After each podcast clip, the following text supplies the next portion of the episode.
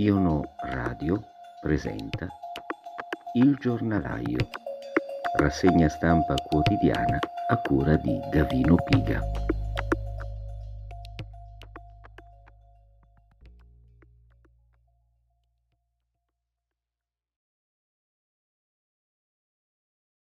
Un saluto a tutti e benvenuti all'appuntamento col nostro giornalaio la rassegna stampa pomeridiana che teniamo su questo canale Telegram e che poi vi ricordo potrà essere riascoltata sia sul nostro canale Telegram, sia sui nostri canali Anchor e Spotify e sia ovviamente sul sito www.giuberosse.news. Allora, eh, oggi naturalmente tiene banco sui quotidiani ancora lo strascico delle polemiche per la rielezione del presidente eh, Mattarella. Prima però di dedicarmi con qualche articolo che trovo interessante alla questione, vorrei eh, aprire brevemente la pagina pandemica, che ormai è usuale naturalmente in ogni rassegna stampa, perché trovo una intervista molto interessante sulla verità. Sulla verità in realtà anche oggi c'è tutta una serie di articoli interessanti. Uno in particolare però ve lo voglio segnalare ed è appunto questa intervista di Laura della Pasqua intitolata Sono dati fuorvianti per mantenere un clima d'emergenza da cui non si esce è il virgolettato di una dichiarazione del microbiologo Francesco Broccolo, che è appunto l'interlocutore di questa intervista e che dice sarebbe interessante sapere quanti sono guariti con i farmaci o dopo avere ricevuto cure domiciliari. Non ha senso prolungare lo stato di emergenza basandosi sul numero dei nuovi casi di contagio, ha senso invece a fronte della saturazione delle terapie intensive, ma la situazione non è questa. I dati forniti nel bollettino giornaliero sono aggregati, mentre a mio avviso, superata la fase critica della pandemia, bisognerebbe entrare nello specifico. Ecco, questa è un'osservazione che è provenuta anche dal convegno del Comitato eh, Medico Scientifico Indipendente di qualche settimana fa ed è un'osservazione che a dire il vero in molti fanno fin dal principio di questa follia ormai biennale. Il virologo Francesco Broccolo, prosegue l'articolo, docente di microbiologia clinica all'Università Milano Bicocca, offre una lettura diversa dei casi del contagio e invita a riflettere su un punto.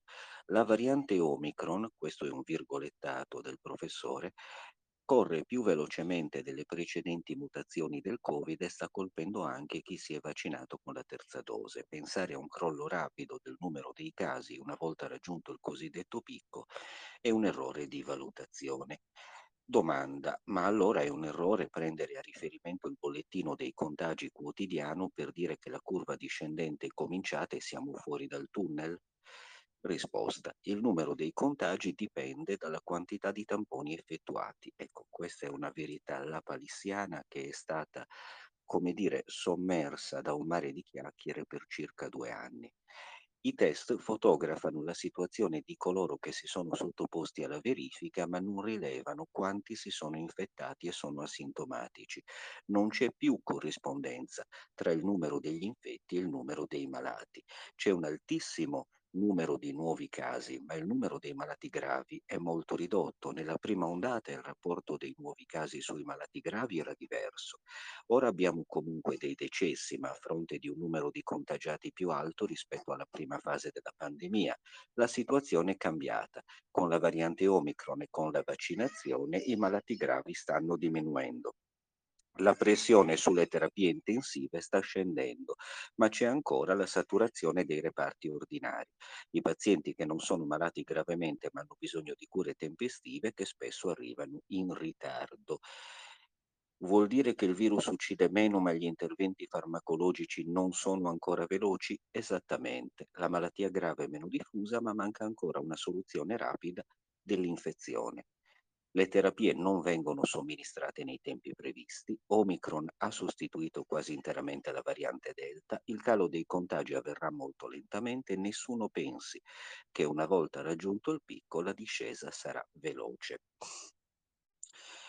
Ecco, eh, Un'altra domanda interessante. Considerati i nuovi casi di contagiati non vaccinati che si sommano ai malati con doppia o tripla dose, il bollettino non fornisce una visione chiara della situazione perché li mette insieme e così nel conteggio giornaliero indicherei gli ospedalizzati oltre ai decessi e darei il numero di coloro che hanno ricevuto cure specifiche. Riportare in modo generico il numero dei nuovi casi è fuorviante proprio per ciò che abbiamo detto prima. Inoltre mantiene una situazione di allarmismo ed emergenza dalla quale non si esce mai.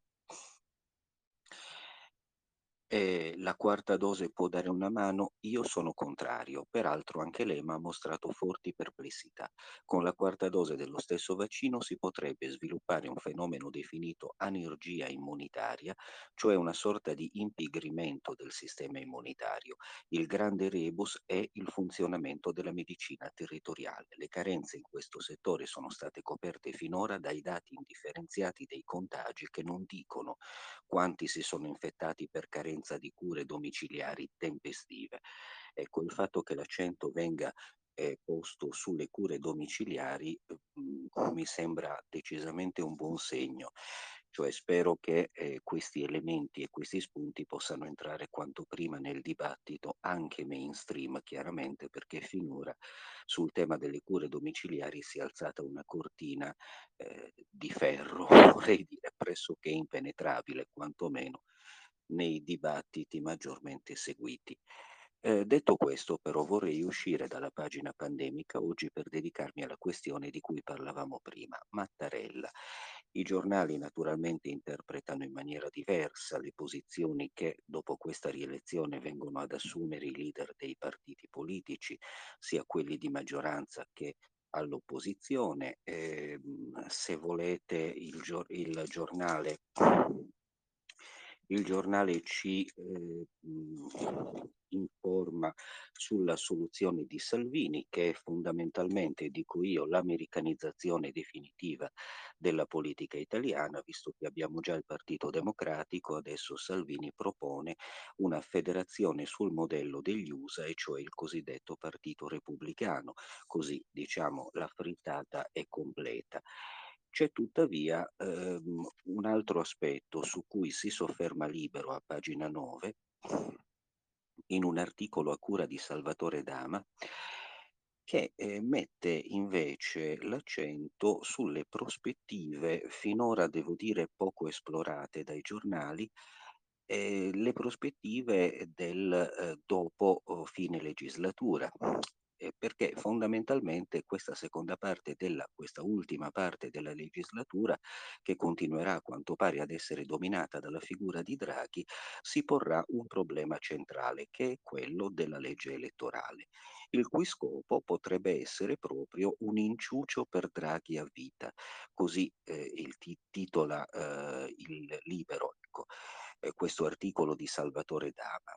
Non si sono ancora assorbiti gli ematomi del Quirinale e alla Camera c'è già una nuova scazzottata in corso, stavolta sulla legge elettorale. Un fronte trasversale avanza e chiede il ritorno al proporzionale, con motivazioni varie. Alcuni sperano di replicare la confusione di questa legislatura nella prossima per rimettere Palazzo Chigi in mano a Mario Draghi. Altri non vogliono essere obbligati ad alleanze innaturali, altri ancora desiderano solo pararsi il sedere. Enrico Letta è uno dei promotori per permettere ai cittadini di scegliere gli eletti, spiega il segretario del PD, e per eliminare la peggiore legge elettorale che c'è mai stata, il Rosatellum, fatta dal suo partito per la cronaca. Letta sa due cose, che con l'attuale meccanica elettorale è perdente, che sarebbe costretto ad allearsi con i 5 Stelle, partito in maceria. Chi glielo fa fare? Ecco allora meglio il proporzionale, così ognuno va per conto suo. Un assist arriva anche dal sindaco di Milano, che si improvvisa analista politico. La rielezione di Mattarella non è stata, virgolettato, una pagina edificante per la classe politica. Allora ci vuole il proporzionale, scrive su Facebook Giuseppe Sala, per favorire la nascita di nuove forze politiche e per permettere a Draghi di governare anche dopo il 2023. Insomma, la prospettiva sembra essere proprio quella indicata dal titolo, inciucio per Draghi a vita. Il proporzionale fa proseliti anche nel centrodestra, tra i centristi e in Forza Italia. La prossima legge elettorale non potrà che essere proporzionale con le preferenze, dichiara il deputato azzurro Roberto Caon. Un sistema elettorale che non sia impostato sui collegi oggi serve a tutti, compresa la Meloni, spiega Gaetano Quagliarello di Coraggio Italia in un'intervista all'Huffington Post. Concorda il suo compagno di partito Emilio Carelli, è necessario mettere mano alla legge elettorale. L'auspicio è quello di un'iniziativa sul modello tedesco.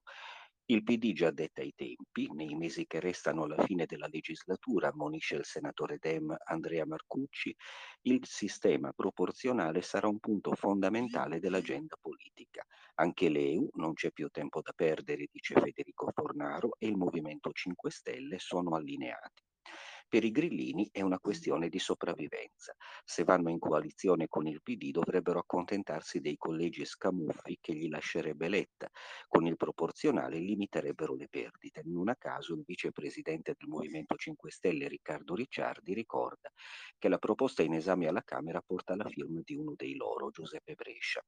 E poi c'è il centrodestra, dove sono gli uni contro gli altri armati. La fallimentare strategia intrapresa sul Quirinale ha minato relazioni umane e politiche e le scelte dei partiti sulla legge elettorale potrebbero peggiorare la situazione. Antonio Tajani getta acqua sul fuoco, nonostante le prese di posizione dei singoli, Forza Italia ha una linea sola.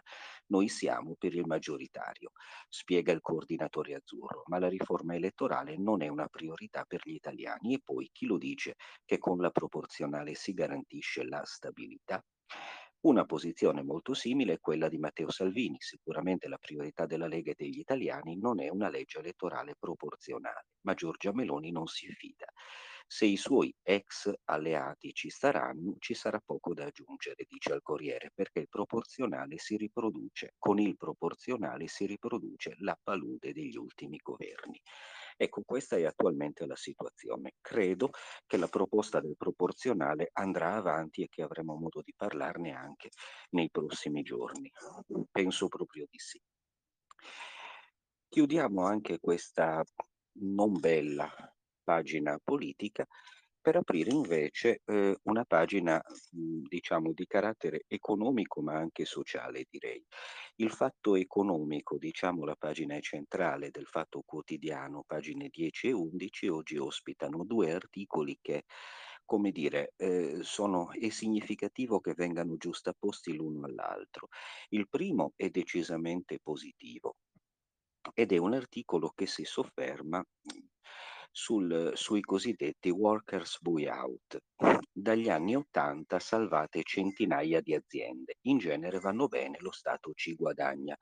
L'articolo è di Andrea Bonetti e si sofferma insomma sulla possibilità che i lavoratori possano di fatto acquisire le aziende le imprese in crisi, fallite o a rischio di chiusura. Questo dunque un workers buyout è l'acquisizione di un'impresa in crisi, fallita o a rischio di chiusura da parte dei suoi stessi dipendenti. In Italia questo modello è inquadrato in una specifica cornice legislativa, la legge Marcora, spero di pronunciare bene, 1986. I risultati sono sorprendenti e fanno intravedere la possibilità di un nuovo tipo di intervento pubblico a oggi ancora sottovalutato.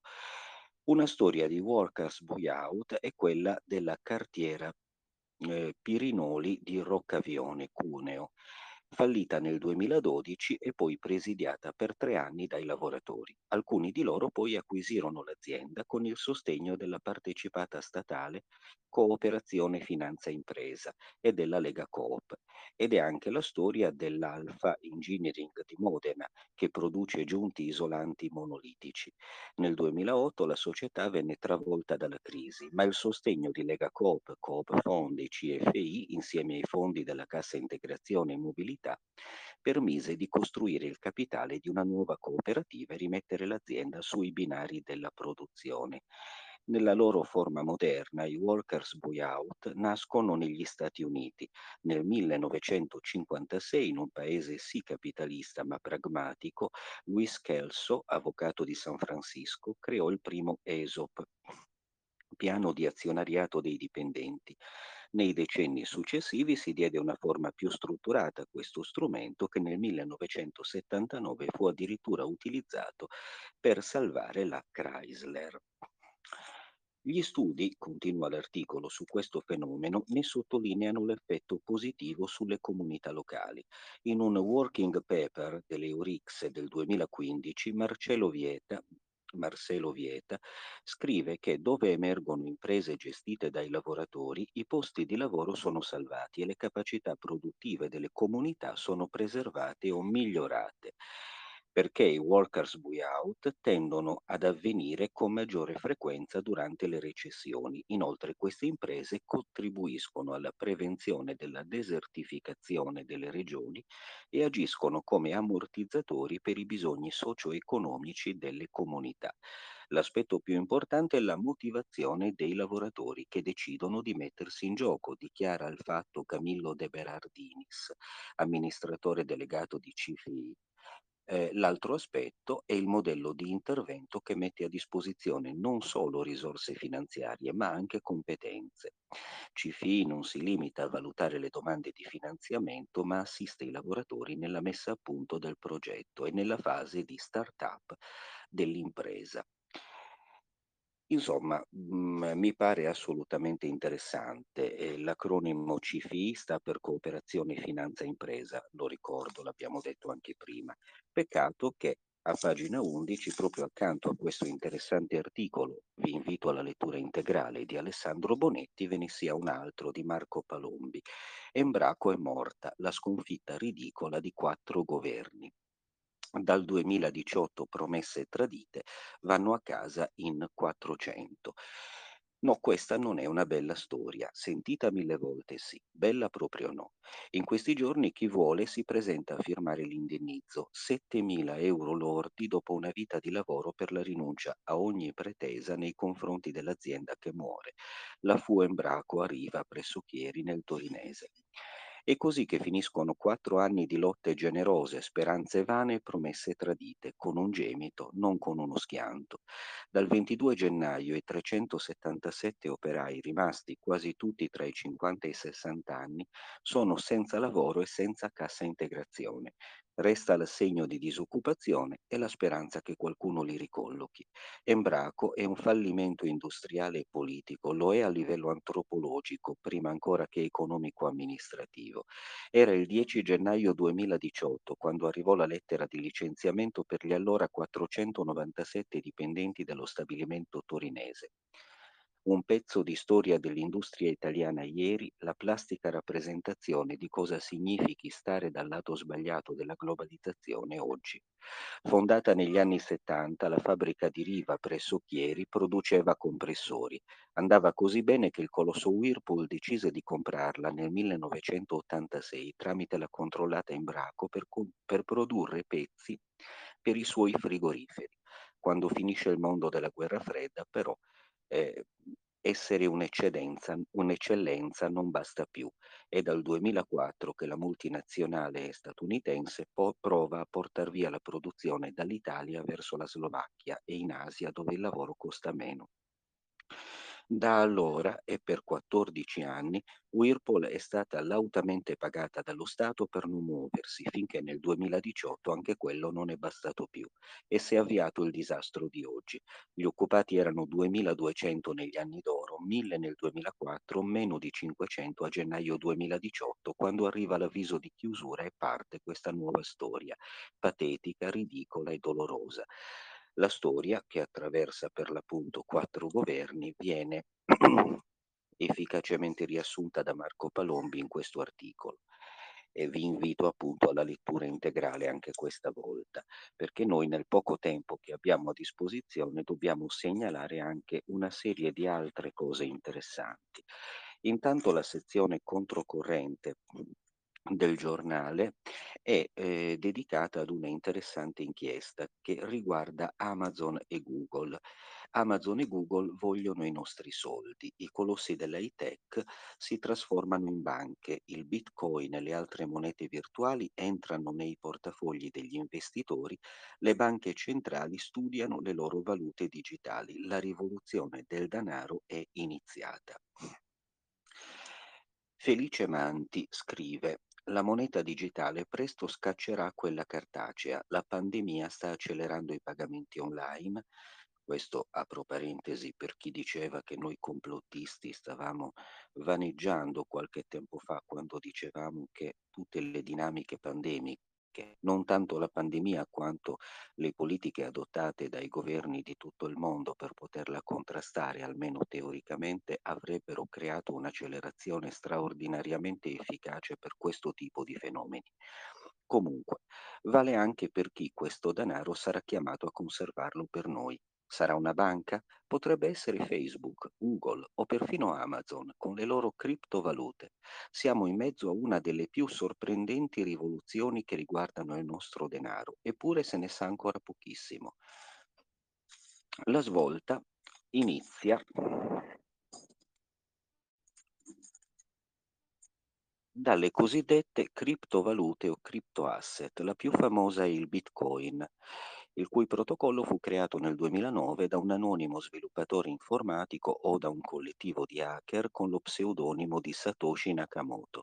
Dietro Bitcoin non c'è una banca a garantire il valore, ce ne saranno al massimo 21 milioni, ma ne circolano ad oggi circa 18,69 milioni ce li si scambia in modalità peer-to-peer oppure si possono estrarre mining, in ingle- mining credo in inglese, con potenti computer dedicati, partecipando a un processo di calcolo che porta alla formazione di una stringa alfanumerica chiamata hash.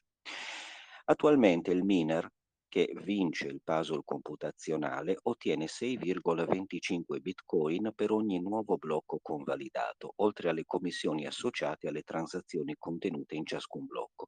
Il sistema di crittografia valida eh, e rende sicure tutte le transazioni in cambio di uno sconto sulle commissioni e una piccola parte dei bitcoin appena creati. Parliamo di un totale di transazioni da più di 10 mila miliardi di dollari all'anno. Un bitcoin valeva quasi nulla, 0,01 euro nel lontano 2009. Ora si è assestato intorno ai 30 mila euro, ma c'è chi dice che possa arrivare a 100 mila. Bisogna maneggiarlo con cura perché è soggetto a grande volatilità. Almeno un italiano italiano su 10 avrebbe già acquistato criptovalute, uno su 6 sogna di farlo, tanto che la Consob ha lanciato l'allarme. Per inseguire facili guadagni le famiglie investono sempre di più su trading online e criptoattività, a fronte di una colossale ignoranza finanziaria, come conferma Luca Lixi, cofondatore di Aegis SCF e CEO di Lixi Invest, data la mancanza di un'alfabetizzazione digitale, il rischio è che questa gigantesca costruzione si stia erigendo su fondamenta d'argilla. Questo lo sottolinea William Nonis, blockchain developer per Enea. Ora, eh, l'articolo è piuttosto lungo, vado direttamente alla parte conclusiva. Useremo un crypto asset per pagare un caffè? Ci vorrà molto tempo. Secondo Banca Italia il modello di crescita del paese attraverso l'economia digitale è ancora in buona parte da realizzare.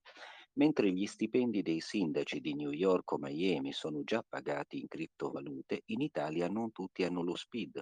Molte amministrazioni non accettano pagamenti digitali, ancora oggi i tabaccai pagano ai monopoli le sigarette in contanti, mentre ci sono pagamenti peer-to-peer attraverso criptovalute e gift card.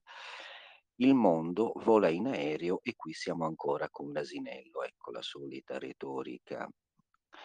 Quindi, per l'ex ministro Corrado Passera, fondatore e CEO di Limiti Bank, in Italia serve una moneta sovrana che contrasti la colonizzazione dei cryptoasset nei cosiddetti sistemi di pagamento digitali, visto che, secondo il broker XTB, sarà questo il trend del 2022 app di smart payment come Satispay, Google Pay, eh, Apple Pay o Samsung Pay e sistemi basati sul blockchain soppianteranno bonifici, carte di credito e bancomat.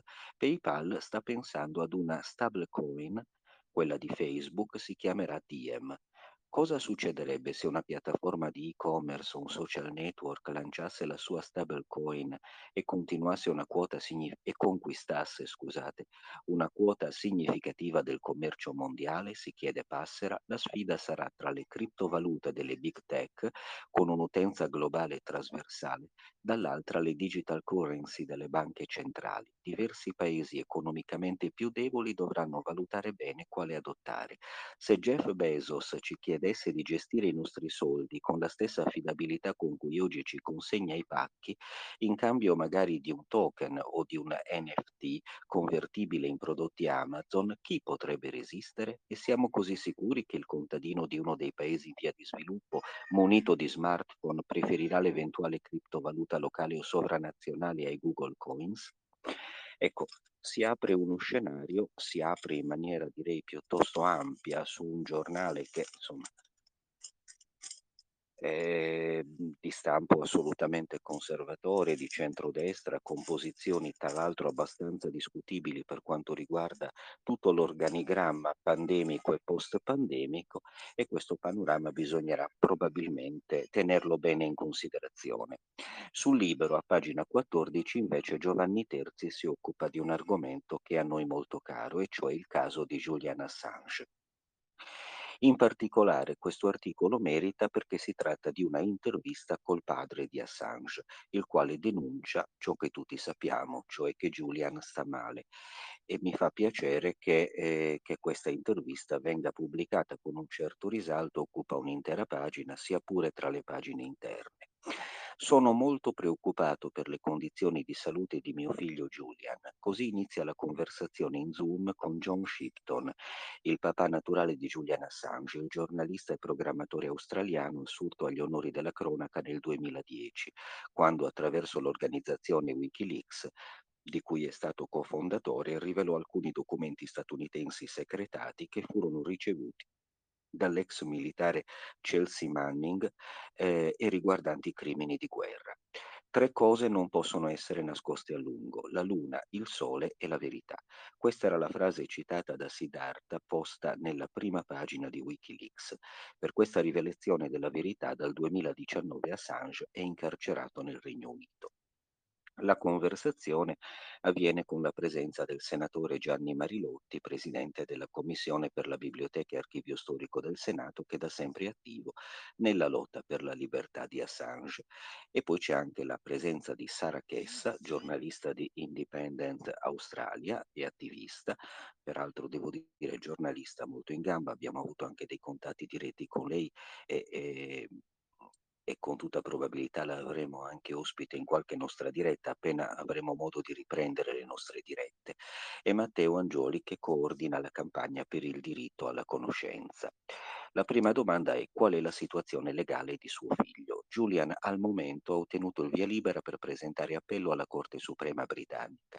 Grazie alle garanzie fornite dal primo caso di estradizione dal giudice lo scorso settembre. Quindi a breve la Corte sarà chiamata a decidere se le garanzie fornite dagli Stati Uniti sul trattamento previsto per Julian siano accettabili. Lei cosa si immagina? Immagino che la Corte stabilirà che non possono essere accettate perché in qualsiasi momento il ricorrente, cioè gli Stati Uniti, potrebbe alterare la testimonianza dopo l'audizione. Questo ricorso è l'ultima carta per suo figlio. C'è un appello sul primo verdetto lo scorso 4 gennaio. Prima comunque devono esaurirsi tutti gli appelli presentati in America. Inoltre non possiamo dimenticare che esiste l'articolo 3 della Corte europea dei diritti dell'uomo che cita forse della carta, vabbè, che cita ogni individuo ha diritto alla vita, alla libertà e alla sicurezza della propria persona. Al, ad oggi, eh, dice Giovanni Terzi, eh, questo diritto alla sicurezza per Julian non esiste. Mio figlio sta vivendo una vera e propria persecuzione, ribatte appunto il padre. Quando lo ha visto o sentito per l'ultima volta? Tre mesi fa, quando sono arrivato a Londra dall'Australia, in quel giorno avevo pranzato proprio con Sara Chessa, che è qui presente nel nostro colloquio. Sara Chessa e il senatore Marilotti e conferma, sono due persone che mi stanno molto sostenendo in questa battaglia per fare avere giustizia a Julian. Come ha trovato Julian in quella sua ultima occasione di visita? Non molto bene e come le ho detto sono molto preoccupato. Julian rimane forte nello spirito, ma questa odissea di 13 anni sta iniziando a causare qualche deterioramento fisico, abbastanza evidente. Continua a non spiegarsi a non capire il perché sia lui l'unico a pagare tra tutti quelli che hanno pubblicato le informazioni su Guantanamo, sulla guerra in Afghanistan e su quella in Iraq. Le hanno pubblicate tutti contemporaneamente, a cominciare dal Guardian, Le Monde, Der Spiegel, New York Times e in Italia anche la Repubblica. Pensa un po', questo lo aggiungo io. Eppure l'unico a subire un mandato di estradizione negli Stati Uniti è mio figlio, difficile capirne il motivo. Eh, Assange, l'intervista si conclude così perché è chiaramente insomma eh, è molto lunga, vi rimando alla lettura integrale, ma io almeno estrapolo la parte conclusiva. Assange rischia i 175 anni di carcere, infatti. Sì, Trump parlava persino di pena di morte. Siamo alla follia. A tal proposito ho fatto un incontro con un'organizzazione russa, Memorial, che ha creato una banca dati sui gulag sovietici che difendono la memoria, dove vi sono custoditi anche i casi di circa 1200 italiani incarcerati nei gulag che recentemente il governo di Putin attraverso la magistratura ha deciso di chiudere. Perché la memoria è importante ma va controllata dallo Stato russo e questo mi sembra paradossale, non va bene. La memoria deve essere una memoria collettiva educata da storici, giornalisti, persone che si impegnano, che studiano, che divulgano non faziosamente ma in modo il più possibile obiettivo. John, cosa vuol dire a conclusione di questa nostra conversazione? Tra poco tornerò in Italia, spero con delle buone notizie su Julian. Questo lo speriamo anche noi. Non ho ben capito l'accenno alla Russia, comunque sia, insomma, mi pare invece chiaro il tono dell'intervista e soprattutto l'urgenza assolutamente imprescindibile. Abbiamo finito anche oggi il nostro tempo, altrimenti avrei avuto modo di leggervi qualche, qualche passaggio dell'intervista che invece l'ex ministro eh, Minniti eh, ha rilasciato a Pietro Senaldi su Libero eh, riguardo alla Russia, dove sostanzialmente preconizza che gli scenari di guerra non si realizzeranno, cioè Putin non farà la guerra in Ucraina, ma ci sono anche dei passaggi interessanti che magari avremo occasione di riprendere domani. Io vi ringrazio eh, e vi do appuntamento appunto a domani, sempre alle 16, in diretta su questo canale Telegram e poi in podcast su tutti i canali nostri soliti. Grazie e arrivederci. Buon pomeriggio.